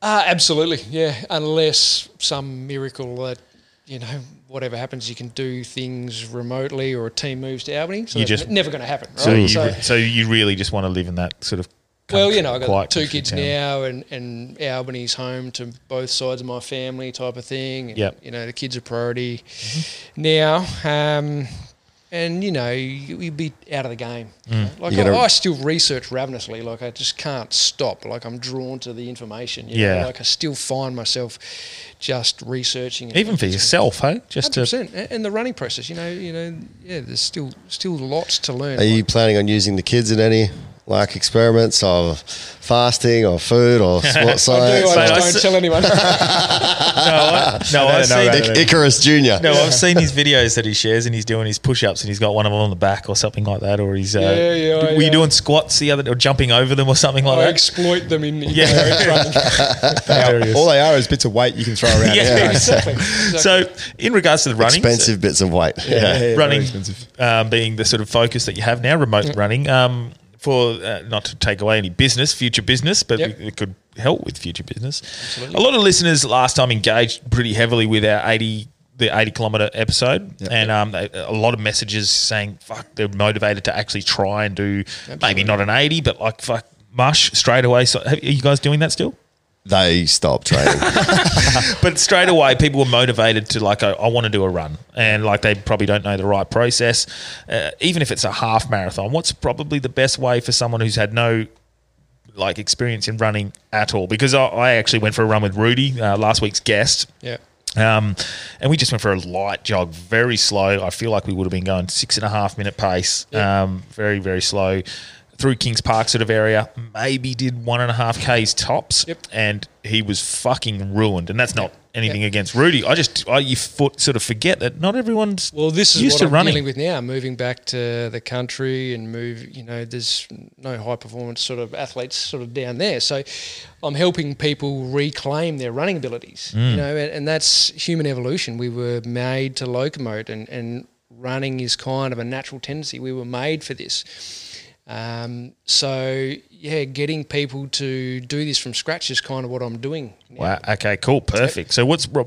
Like some of the first steps that you well, can some of the take. thi- like part of my philosophy, and, and this comes through my physical preparation background, you know, strength and conditioning is is prepare the body for the stresses and the demand that it's going to undertake when it starts running. Mm-hmm. So I don't give people a running program, even though it might be progressed nicely and say whatever. I try and prepare the body 1st Mm-hmm. so strengthening tissues, but building capacity so they're going to tolerate how many foot strikes, all this ground reaction force, all this scientific term stuff. So yeah, a bit of um, musculoskeletal assessment and and remedial work. I'm big on remedial work. You've got to remedy your body every day Mm-hmm. if you want to run every day and, and whatever. So Yep. yeah, there's a Branchy was in period of that. remedial maths, so he was practicing. maths in practice, mate. Yeah, yeah. Is that the same? Yeah. I don't know. I, I played mini golf every math every math lesson, I reckon. Yeah. Good. So when you say remedial, that's just saying you're fixing injuries or remedying poor form. Exactly. So through well, a bit of bit of both really. Like you know, the, the body will move a certain way because of its restrictions and limitations. So sorting them out, asymmetries and, and bits and pieces in the body, sorting them out requires remedial and corrective work. Form wise, So A- a- just and for Branchy, this this just asymmetry is a gen- maths term for not the same. So not symmetrical, asymmetry. Ah, Okay. Okay, cool. Like my face. Yeah. you know, so left and right, you might have one hip that's rotating and one Yeah, that's yeah. not. That type of thing. So sorting that out before I start and progress their running program. Yeah, yeah. And then I'll you know move into the the running process and uh, I don't know terms if you're aware of them. You know like. Um, polarized training that type of thing Uh, 80-20 is more of a layman's term you know but how do you get people to measure their intensity how do they know if easy is meant to be easy, how easy is easy? And I talk about if you don't have a watch, well, I say, well, we're nose breathing, you know, so you run as slow as it takes where you can constantly breathe through your nose. Mm. As soon as you start doing this one and huffing through your mouth, it become the body interprets it as a stressful event, so you don't recover as quickly. So, you know, getting the dosage right. You know, how do you get people to run easy so they can pull up all right and then run the next day or in two days, rather than running every seven days because they're so sore. You know, so yeah. And is I want to ask about form. Is there a right way to run, like heel strike or toe to toe, or is it just whatever your body There's a better way. is used to? There's definitely a better way. Oh, 100%. Yeah. so what is the better way? Mm. Well, I like to think of this from the evolutionary point of view. You know, we evolved by pileism, so upright walking, we evolved an Achilles tendon. The properties of tendons are made to be stretched and recoil for efficient Hmm. locomotion. Efficient's the word there. That's Yeah. right. That's the main word. Like muscle isn't efficient at energy return. Uh, I think the stats off the top of my head, like I think a muscle returns forty percent, forty five percent of. We are very inefficient. Very you know, If inefficient. you look at it, Same yeah. as mesoblast. Have you invested in that, like Wolfie? Return forty five percent Yes. of your initial investment. obviously an inside joke. Yeah. Yeah, it doesn't matter. Carry Yeah. on. But yeah, so That's for the listeners. everybody can run, and, and you know there are huge Even guys- girls? Don't do that Just to Chris. joking. Don't do that to Chris. He's the nicest guy ever. Don't do that to him. I told these blokes I don't have a sense of humour. so- uh, Yeah. but anyway, so you, everybody can run, and if you run on your, your heel, you're not getting that elastic That recoil and makes return. sense. Yeah. Okay. But you can still run, Yeah. but you probably won't tolerate as much running, and there'll be impact forces. So those who heel strike predominantly are, are going to have a problem. You know, ankle, knee, hip, back. It doesn't matter where it goes Hmm. It's going to go somewhere. because you're not dampening the forces. So yeah, if there's a, a four foot slash mid foot sort of strike, and yes, the heel might come to the ground, but the Achilles tendon is stretching and recoiling, and it allows Yeah, to so you don't dampen want- the force, but also energy Stretch back. return, more efficient energy. And it's Yeah. economy as well. Um, Never even thought of that. That's that's good. Good little takeaway there. It's like when you But sprint. hang, uh, uh, this is a big co- can get a big conversation. So This could be massive. How you can't just do this. Like if you've been a heel striker, you can't just start running. Um, you know, on the forefoot because the tissues don't have the capacity. Yeah. So you know your calves and Achilles will blow up. You know, you know And this is the until they hardest develop part. their endurance and their capacities, and then it'll be fine. It might take six weeks, but it might take some six months. yeah. You know, well, I'm I'm definitely a, like a.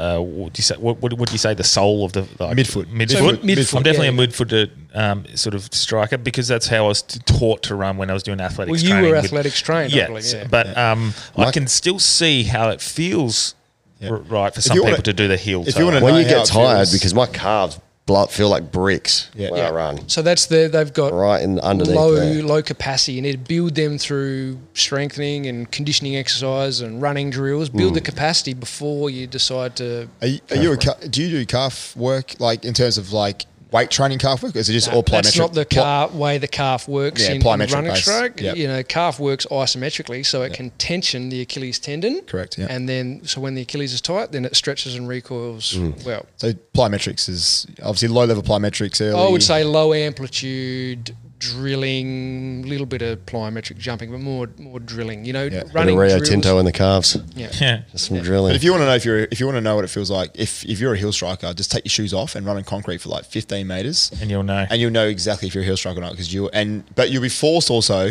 But the brain will also go, no way, that's too risky. I'm not letting that heel land on this concrete. Mm. So, So you you're forced- automatically Yeah. dampen that force by changing your foot strike. to, to the Which is correct why way. barefoot running can, is is very popular and which is why it's beneficial, but it's very dangerous if you're Well, not even you- doing it properly. You look at like the uh, the elite sprinters of the world, and when they take off, they're all on their toes basically, and they slowly, and then once they're at full stride, they're bounding. They're like bouncing. they're not yeah. even touching. But why are they bouncing? Because of the recoil. Correct. They're not Exactly. fucking. If they were doing that Heel strike, heel no. strike, that would be No, it would exactly. be illogical. So, so to- sprinting i- is inherently, you know, that four foot, mid foot um, sort of strike. It's only distance running. It's where a problem lie. Through fatigue, we get sloppy, we overstride, we land on a heel. So yeah, coaching people to a- and getting people to work easily enough so they can sort of think about, control, and adjust their form while they're running. If you don't sort of set threshold training thresholds and bits and pieces, people start out for a run and very quickly they're in zone four, so way all the too time. stressful. They can't, cannot physically process the information to change their technique, so they just lose what you've been coaching them for. Mm. So you've got to try and blend all that in, you know, in terms of you're giving them form corrections, but you have to adjust the training prescription so it facilitates you to hold that form.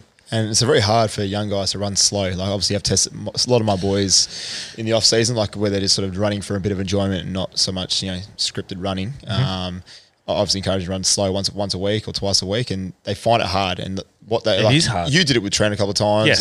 and Yep. um, it's it can be quite hard to do. Steve Patente, yeah, yeah, did it a few times as well. Um, It's it's an ego thing. It's an ego check, and we all want to run fast, obviously, uh, but running slower I used to have to hold Trent back. Yeah. like Oh, that's we were classic trying to Trent. run, Yeah, yeah. you know, six thirty pace, six fifteen pace, why I whatever tore the his hammy, mate. whatever the pace was at that time, and he'd be wanting to get back down to five thirties, five forty fives. I'm like, mate, fucking. Even Corey's told you to run at like six fifteen pace today or whatever it is. he gets Like, it now. It takes Yeah. a while. Some some take a bit longer to get it, but yeah, he, he's got it now. And um, the importance of you know developing those mitochondria, which we talked about last time, and developing powerhouse of the cell. Mm. of the cell. yeah, That's the one thing I remember. um, yeah. Um, but like running, people people come to us um, and they want to run. They want to run quick straight away.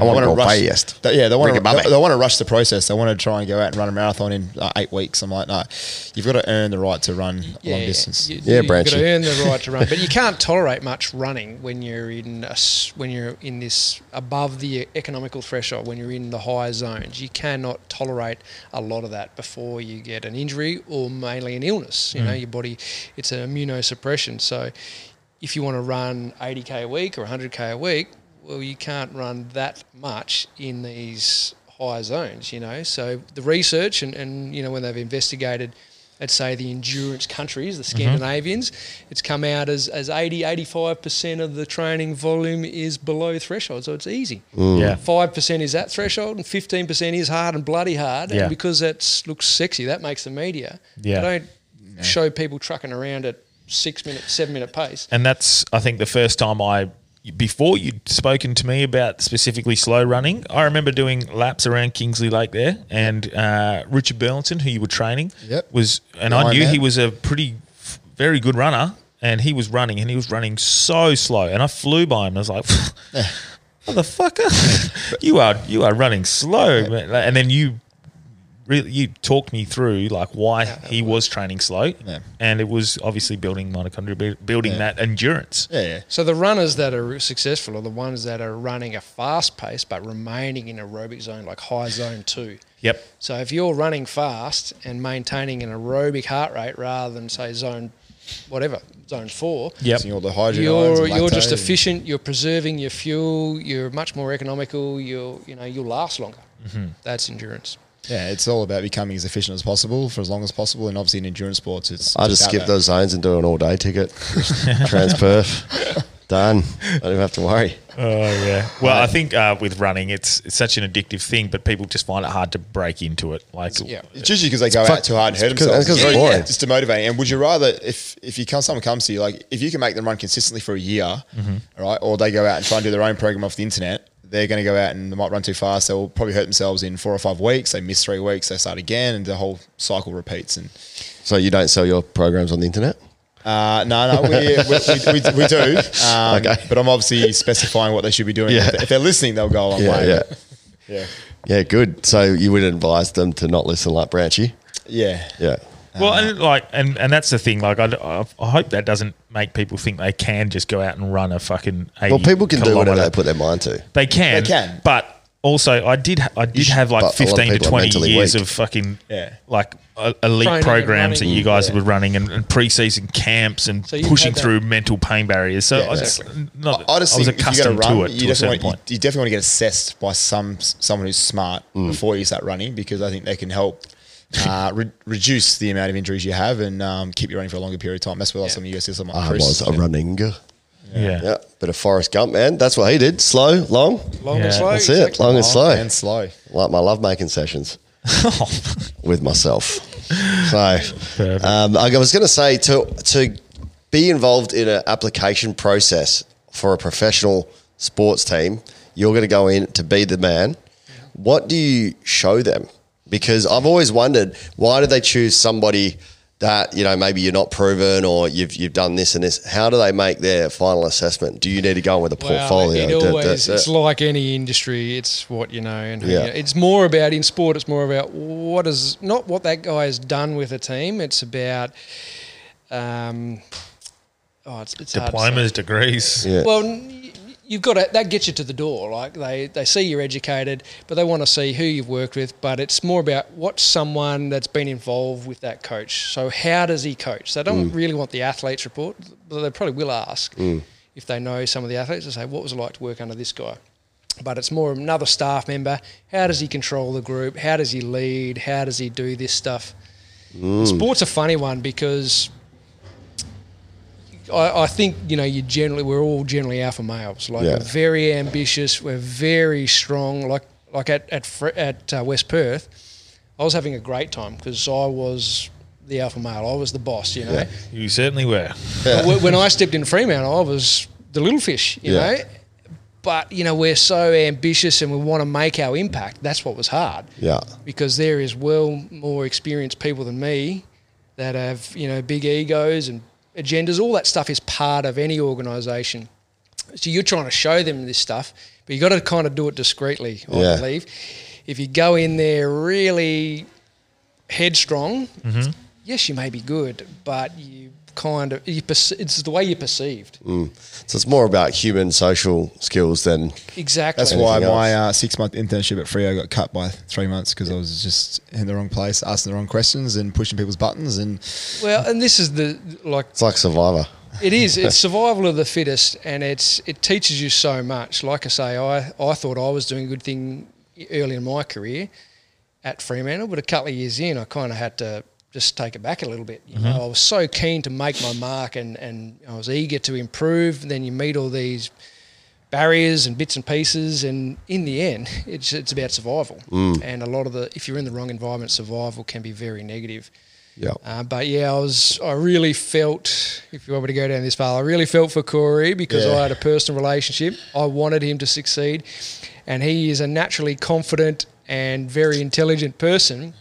But it's perception. It's always perception. I He, was just too young. he came in and, and he was very uh, strong because he wanted to make his impact. Yeah. But the perception of that, because he wasn't employed, he was sort of I was intern, interning, yeah.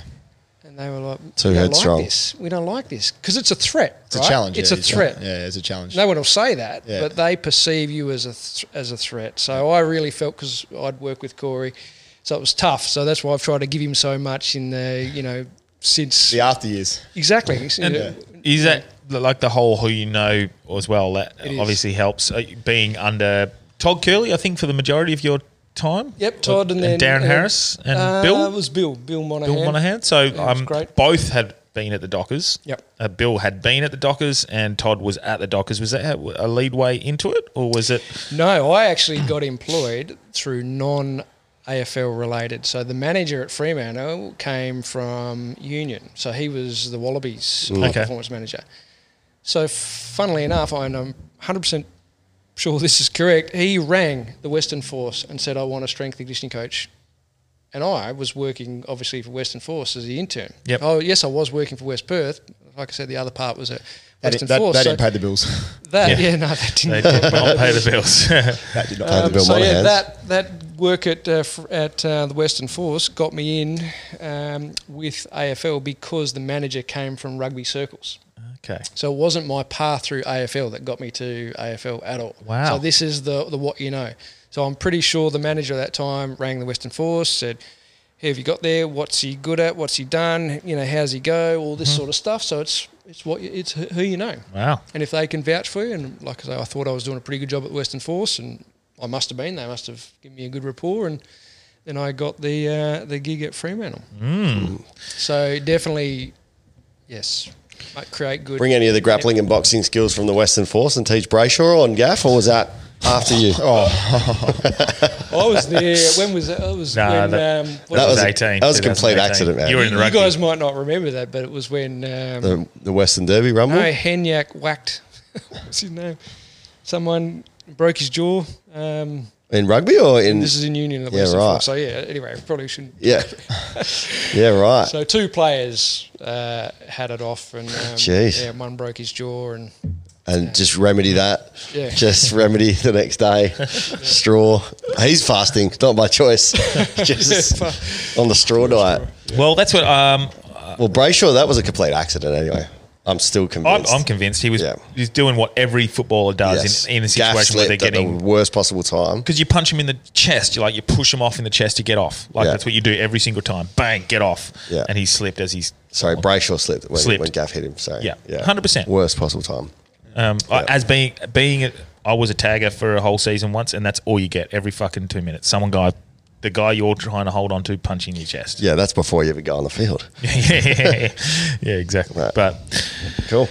Um, been a very informative episode. Yes. Thank you so much for coming on. Um, before we finish up, yep. anything you want to plug and any way people can contact you? Because I think um, Oh, hang on. Maybe, I might just ask. So you guys were against juice cleanse, like doing it with juice?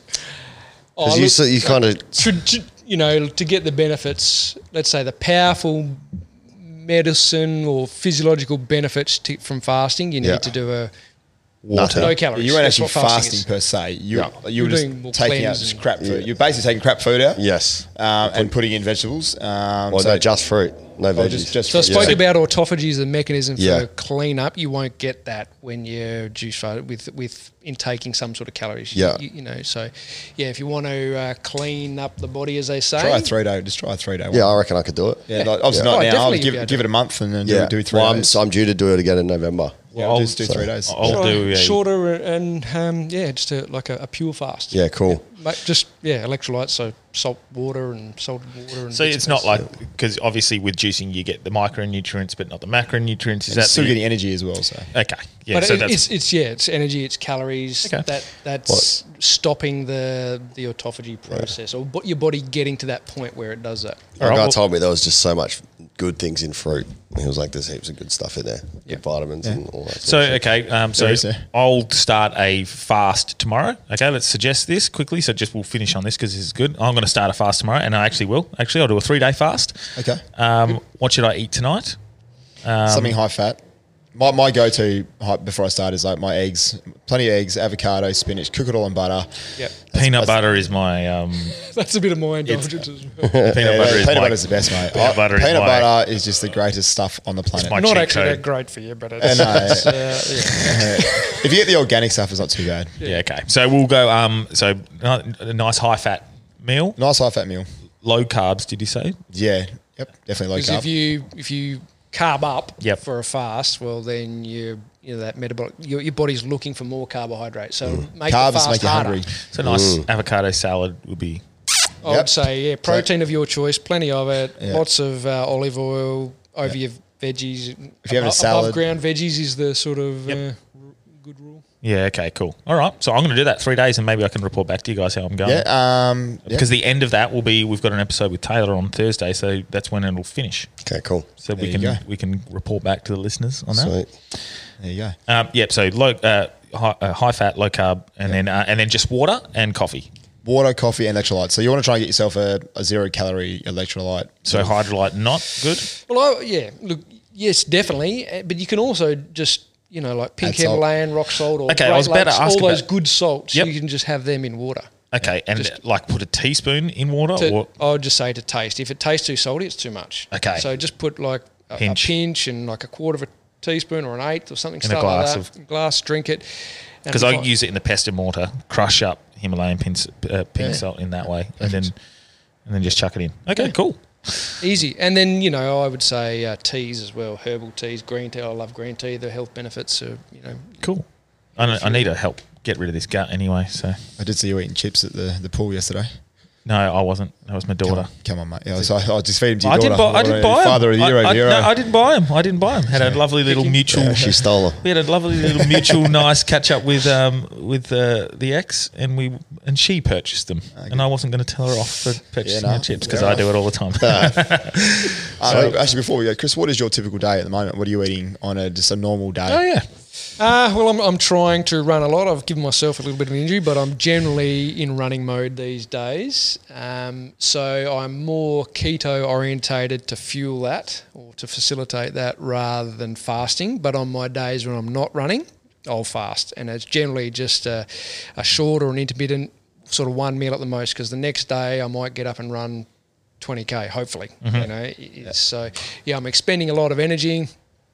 I'm much leaner and lighter than when you guys knew me. So yeah, I don't really want to get too much lighter. But What are you weighing now?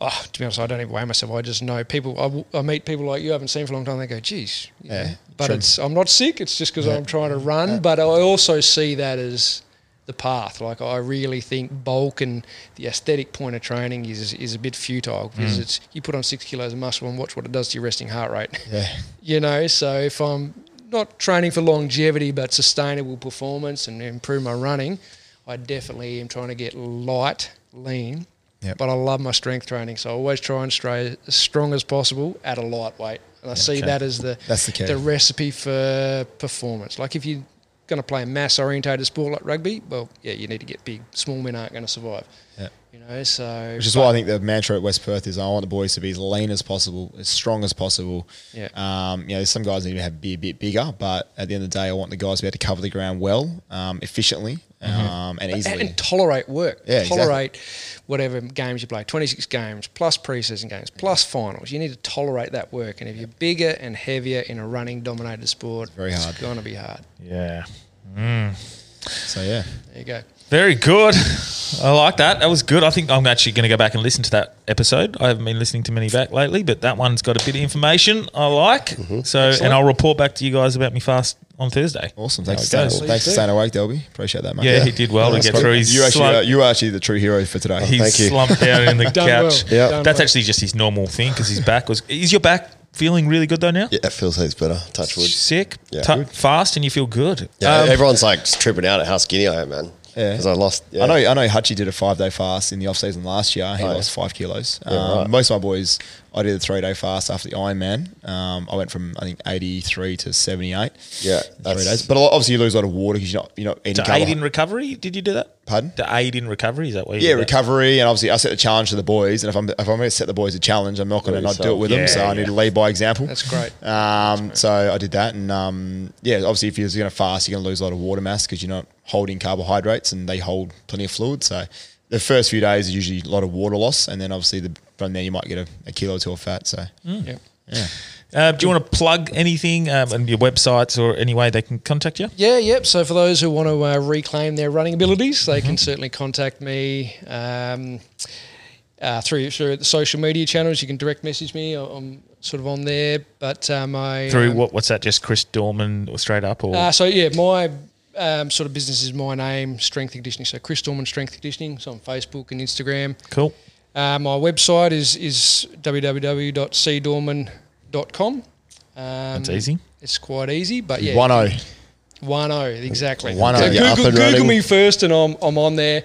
but yeah, I love Beautiful. to help those who uh, Yeah, we'll put all the links in there. who want to reclaim their running ability. So I've got a nice little simple online service where I can service. yeah, up and service running out the door, man. That's easy. Done. That's really good. Um, yeah, definitely. Uh, I can recommend for the two or three years that I did training under you. Very good. Felt very fit. Had a few back problems. How many league games you Ah, play under him?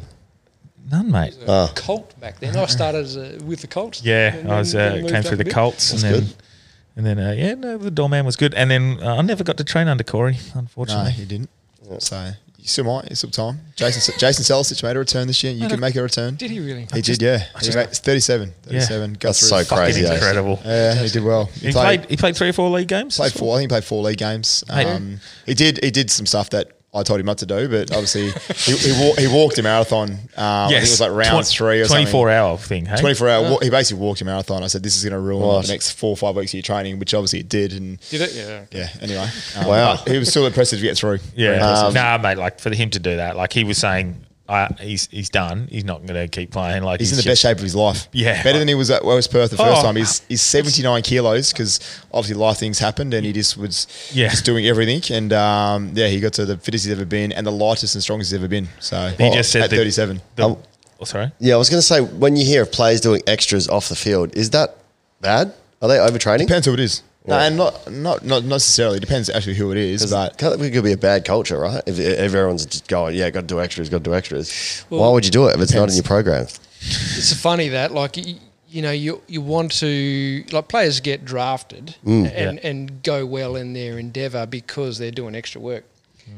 You know, but then when you get to a controlled environment like semi-professional or professional, and then we're so controlling, Yeah. we don't like the extra work because it's an unknown. But I got to the point where I watched this. I was like, there is no players coming to me asking for extra work. Like, Yeah. These guys, because they're trying to make it, they're always, give me something. What can I do? I want to do this. Get to the professional environment. Yeah. It was kind of a bit, it wasn't existent there. It was, Right. I- you know, they, they obviously had to perform in what they did. Yeah. And we were not that accommodating with them doing extras. Right. We liked it and people liked it, especially when they had to improve something like skin folds or fitness. Mm-hmm. But yeah, it's but it got to the point where that became the norm and there was no players going, Give me more, I'm hungry, I Uh. want to get better, hit me. I I just didn't see it in the end. All right. That's interesting. I never scare thought it Hmm. scared that. out of him, I guess. Yeah. Yeah, so Yeah, it does. It scares it out of me. Um, Yeah. What were you going to say? 37 What was it? Oh Jace yeah, was- no, Jace was just saying like he, the abi- his ability to be able to actually just even get up for training was just by the end like near impossible. Yeah. it was such an effort just to be right. Three every days. week. Older you are, the longer the recovery takes, and it was taking three days to recover by the end. So Yeah, it's a demanding sport, football as well. It's such a high impact, and uh, he's given, he's done very well. Um, Delby, before we go to Corey, do you want to plug anything? Any shows? Uh, I got teacher night coming up, but it's sold out. So if you want to come, you just got to hope that somebody doesn't show up so you can take their door sale. Am I filming that? That's yes, please. That's why I'm not doing Wednesday. that. Yeah. Is that this Wednesday? Yep. Yeah, cool. And then Who's Rhyme at um, Stables Bar this Thursday. So there's two shows. Can get two course meal at six o'clock or at seven o'clock, and we'll do a show at seven till seven forty-five and eight thirty till nine fifteen. That's wicked. So come along. Uh, Corey, Athletic Institute. Uh, yeah, no, going well. Um, got an infrared sauna coming in a couple of weeks, which will be Yes. nice. So four person Exciting. infrared sauna. Now I'll start Um, coming to the gym. Yeah, a reason to won't get see there. it all from Finally. anyone. So a bit of recovery, a bit of heat, acclimation stuff going on. Um, the altitude room is uh, that's the next big thing we're trying to push as well. Obviously, get that up and running. Um, obviously, the pH, precision hydration, sweat testing stuff. We've got a machine down there for that. So we're just lau- about to launch our new Apple app as well. So people start booking all the stuff through there. Um, there's plenty going on. There's so much going on at the moment, and um, but it's all good. Well, next time you come on, maybe we can talk about the sauna and the and the sort of Yeah, uh, we me and Chris talked about benefits heat, of it. heat acclimation, how important it is, uh, but that's a whole nother. Yeah, topic. that's what I mean. So Yeah, yeah, yeah.